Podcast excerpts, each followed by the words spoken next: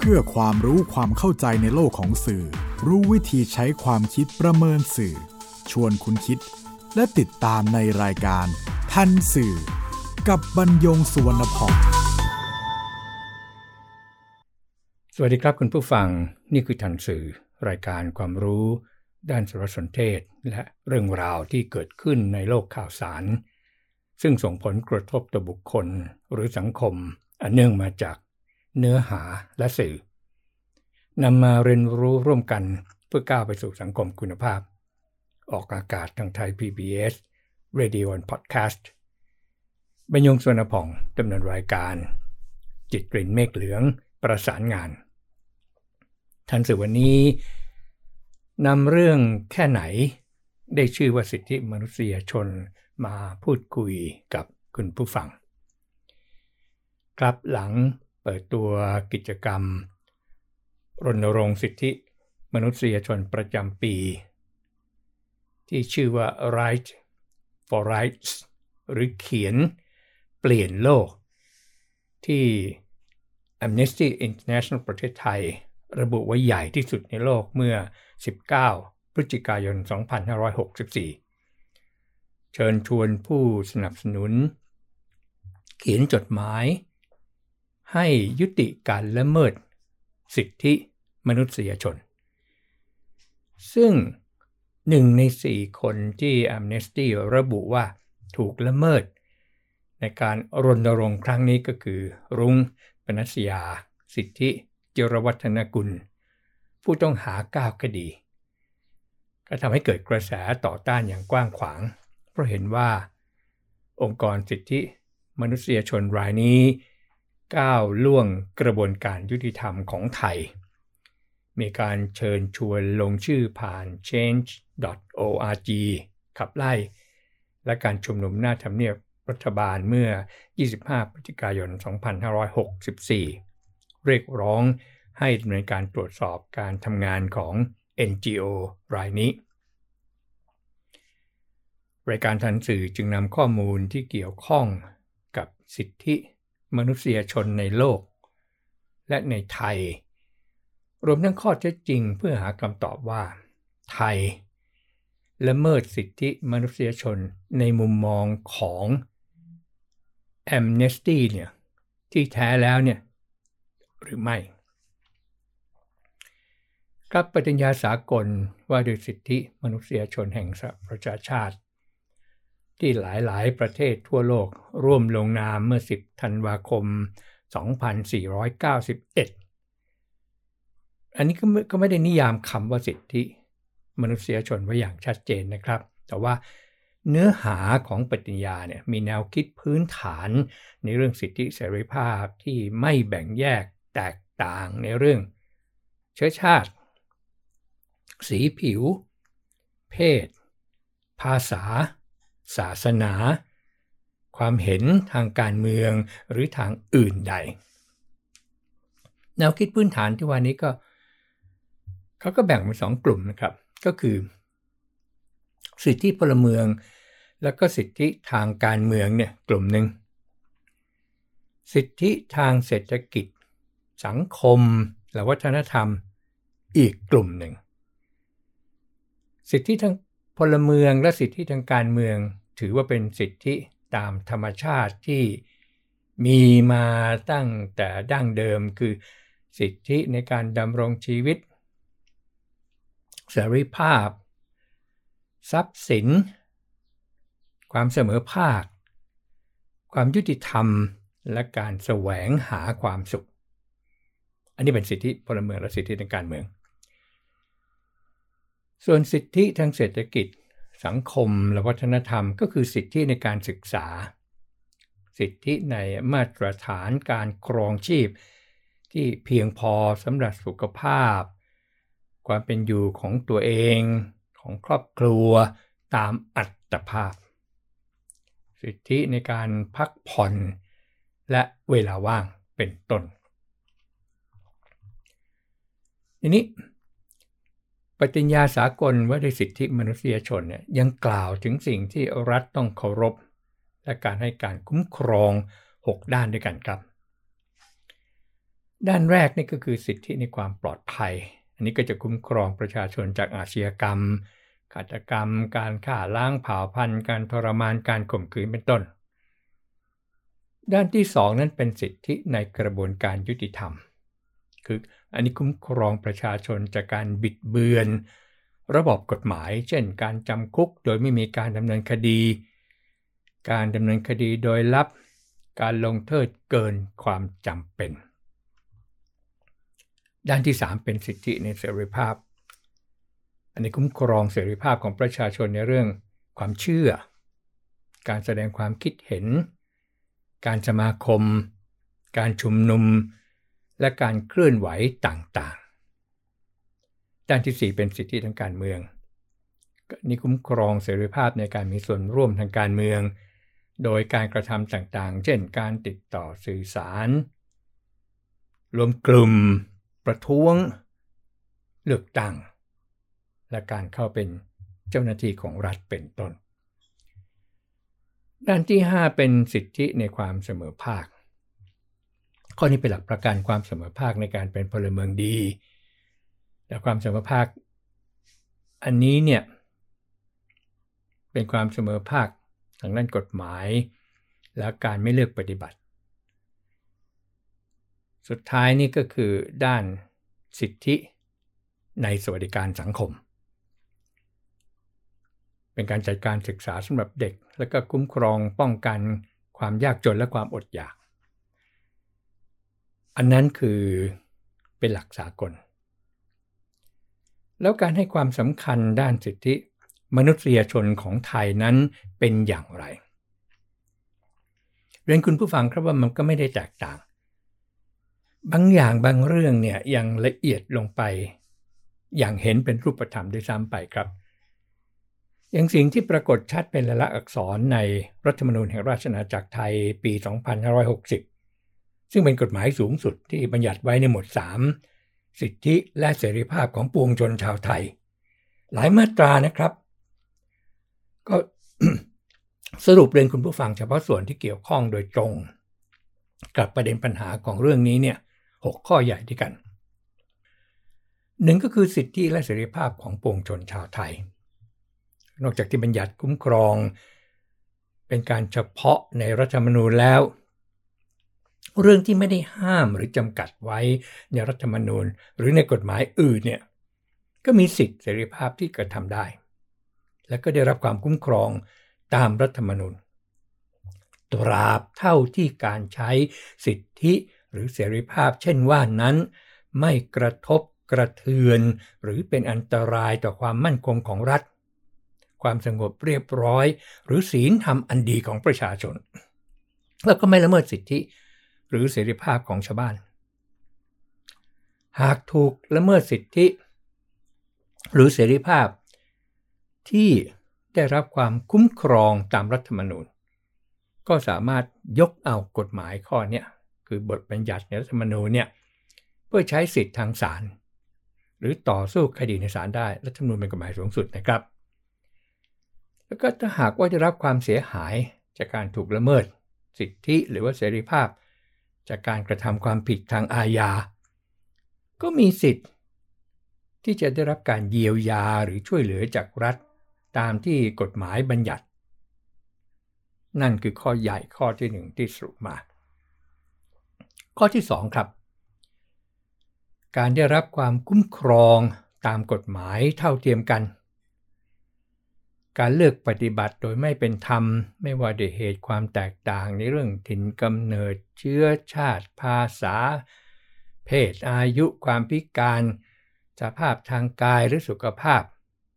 สถานะ ทางเศรษฐกิจ ทางสังคม ความเชื่อทางศาสนา การศึกษาอบรม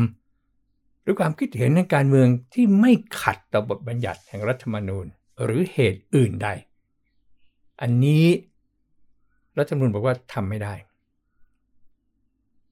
ประการที่ 3 ครับ การจับกลุ่มคุมขัง การค้นตัว หรือกระทำอื่นใดที่กระทบต่อสิทธิ หรือเสรีภาพในชีวิตหรือร่างกาย นี่ก็ทำไม่ได้ เว้น แต่มีเหตุตามที่กฎหมายบัญญัติ ประการที่ 4 ไม่ต้องรับโทษอาญา เว้น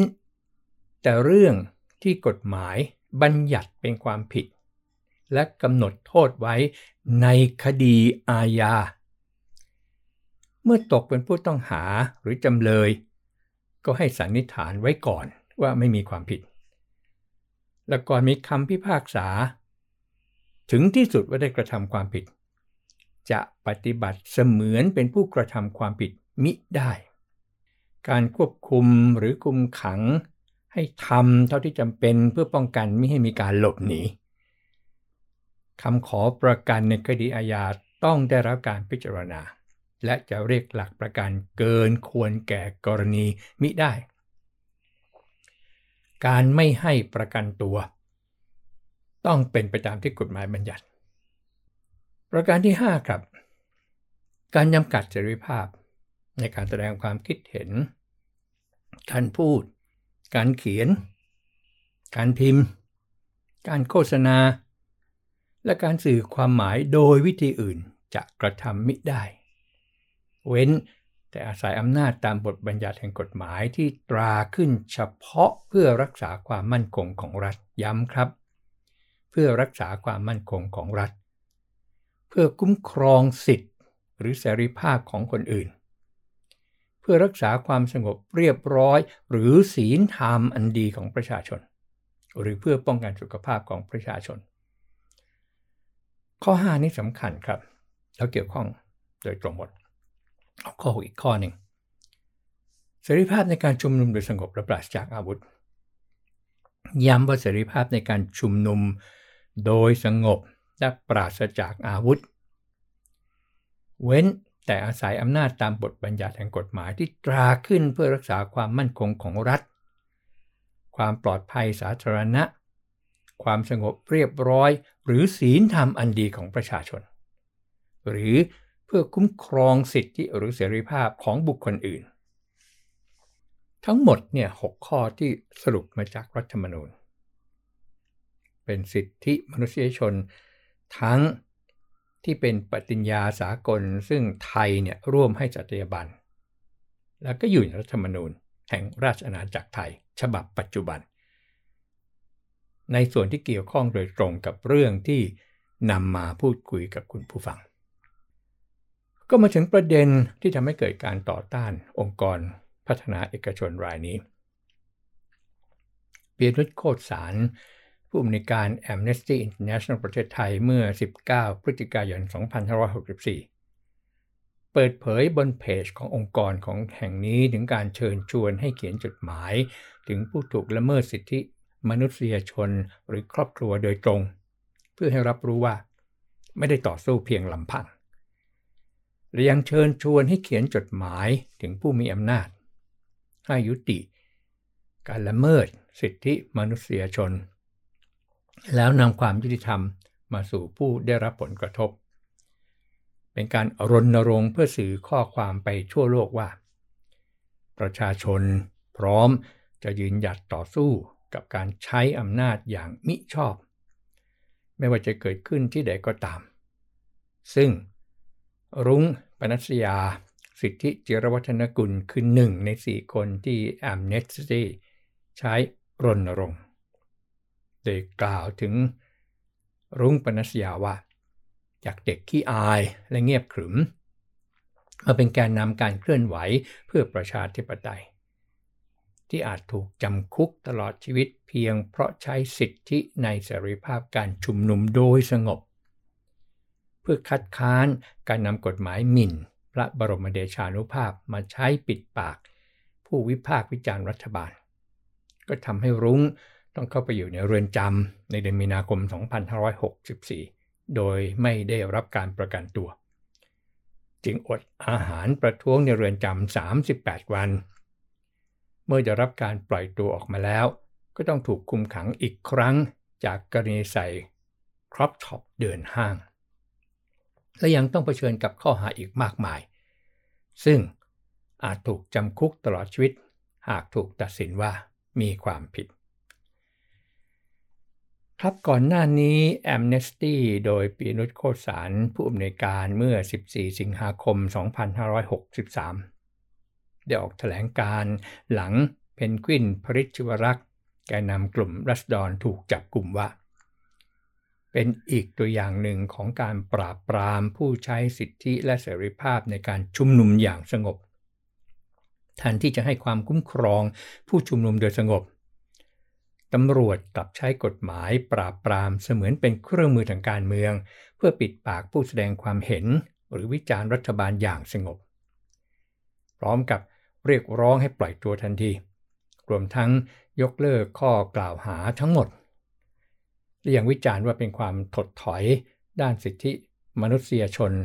นับแต่รัฐบาลปัจจุบันเข้าดำรงตำแหน่ง ถัดมาอีกครั้งก็คือเมื่อ 11 กุมภาพันธ์ 2564 หลังแกนนำผู้ชุมนุม 4 คน ประกอบด้วยเพนกวิน ปริชิวรักษ์อานนท์นำพา สมยศพฤกษาเกษมสุข และปฏิวัติสาหร่ายย้มถูกส่งตัวไปคุมขังยังเรือนจำพิเศษกรุงเทพ ระหว่างรอการพิจารณาคดี เนื่องจากศาลไม่ให้ประกันตัว หลังอายการสั่งฟ้องมาตรา 112 และข้อหาอื่นจากการชุมนุมที่สนามหลวงระหว่าง 19 ถึง 20 กันยายน 2563 และม็อบเฟสที่อนุสาวรีย์ประชาธิปไตยเมื่อ 14 พฤศจิกายน 2563 ซึ่งปียนุชโคสารผู้อำนวยการ Amnesty International ประเทศไทย ระบุว่า ทางการไทยยังคงใช้อำนาจในกระบวนการยุติธรรมโดยมิชอบ เพื่อปิดปากไม่ให้บุคคลวิพากษ์วิจารณ์รัฐบาล และปัญหาสังคม และเป็นส่วนหนึ่งในการยืนยันถึงรูปแบบการคุมขังอย่างยาวนานก่อนพิจารณาคดีของผู้ถูกกล่าวหาในคดี 112 ภายใต้บทบทความมั่นคงของรัฐ แต่ที่วิจารณ์โดยตรง หลังศาลรัฐธรรมนูญเมื่อ 10พฤศจิกายน 2564 วินิจฉัยว่าการกระทำของอนนท์นำพา พานุพงษ์จัดนอก และปนัสยาสิทธิจรวัฒนกุล ชุมนุมปราศัยที่มหาวิทยาลัยธรรมศาสตร์ ศูนย์รังสิตเมื่อ 10 สิงหาคม 2563 เรียกร้อง 10 ข้อ ปฏิรูปสถาบันพระมหากษัตริย์ เป็นการใช้สิทธิหรือเสรีภาพเพื่อล้มล้างการปกครองระบบประชาธิปไตยอันมีพระมหากษัตริย์ทรงเป็นประมุขตามรัฐธรรมนูญมาตรา 49 วรรคหนึ่ง และยังมีคำสั่งให้เลิกการกระทำซึ่ง Amnesty International โดย Emmeline Gill รองผู้อำนวยการ Amnesty International สำนักงานภูมิภาคฝ่ายวิจัย Amnesty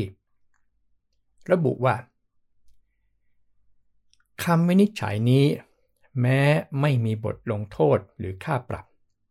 แต่มีผลกระทบเกิดขึ้นอย่างกว้างขวาง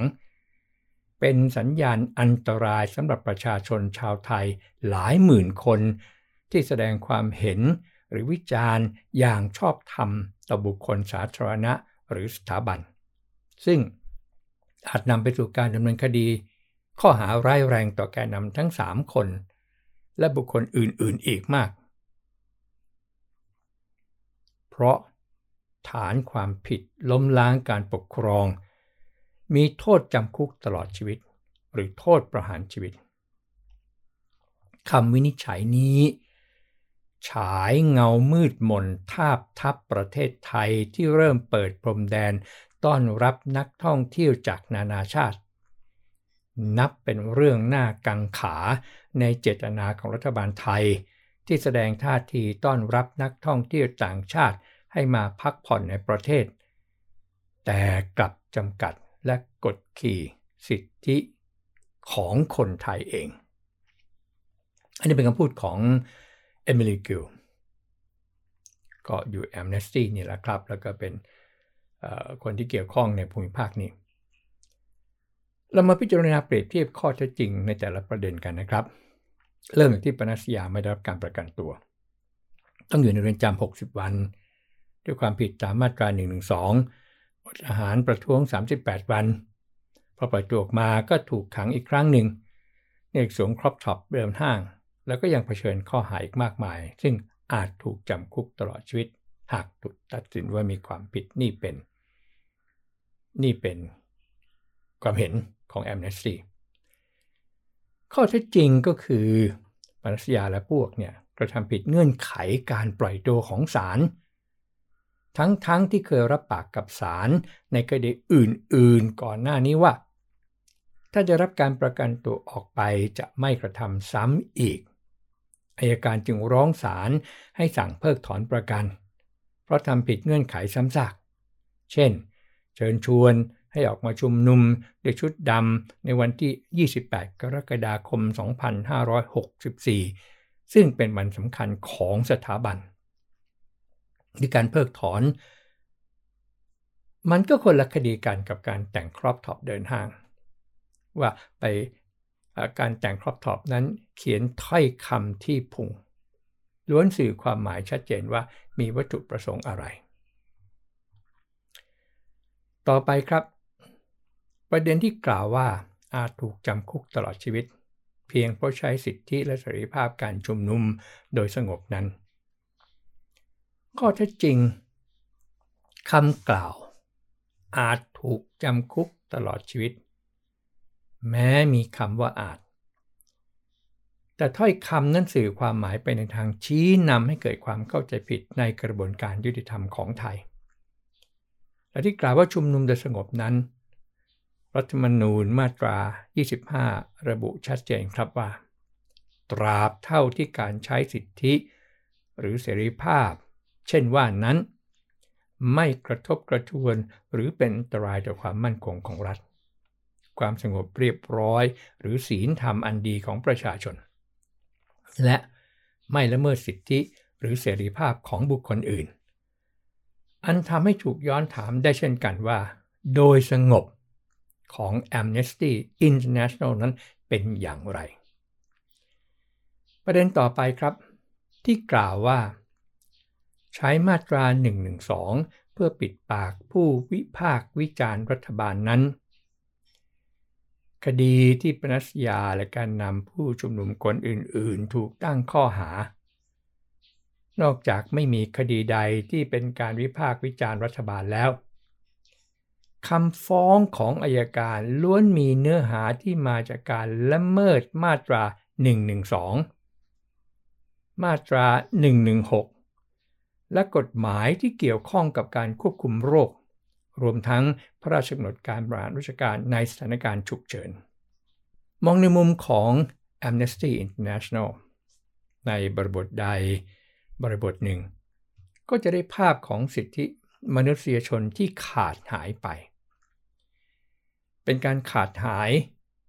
เพราะไม่ได้กล่าวถึง หรือกล่าวถึงแต่ไม่หมด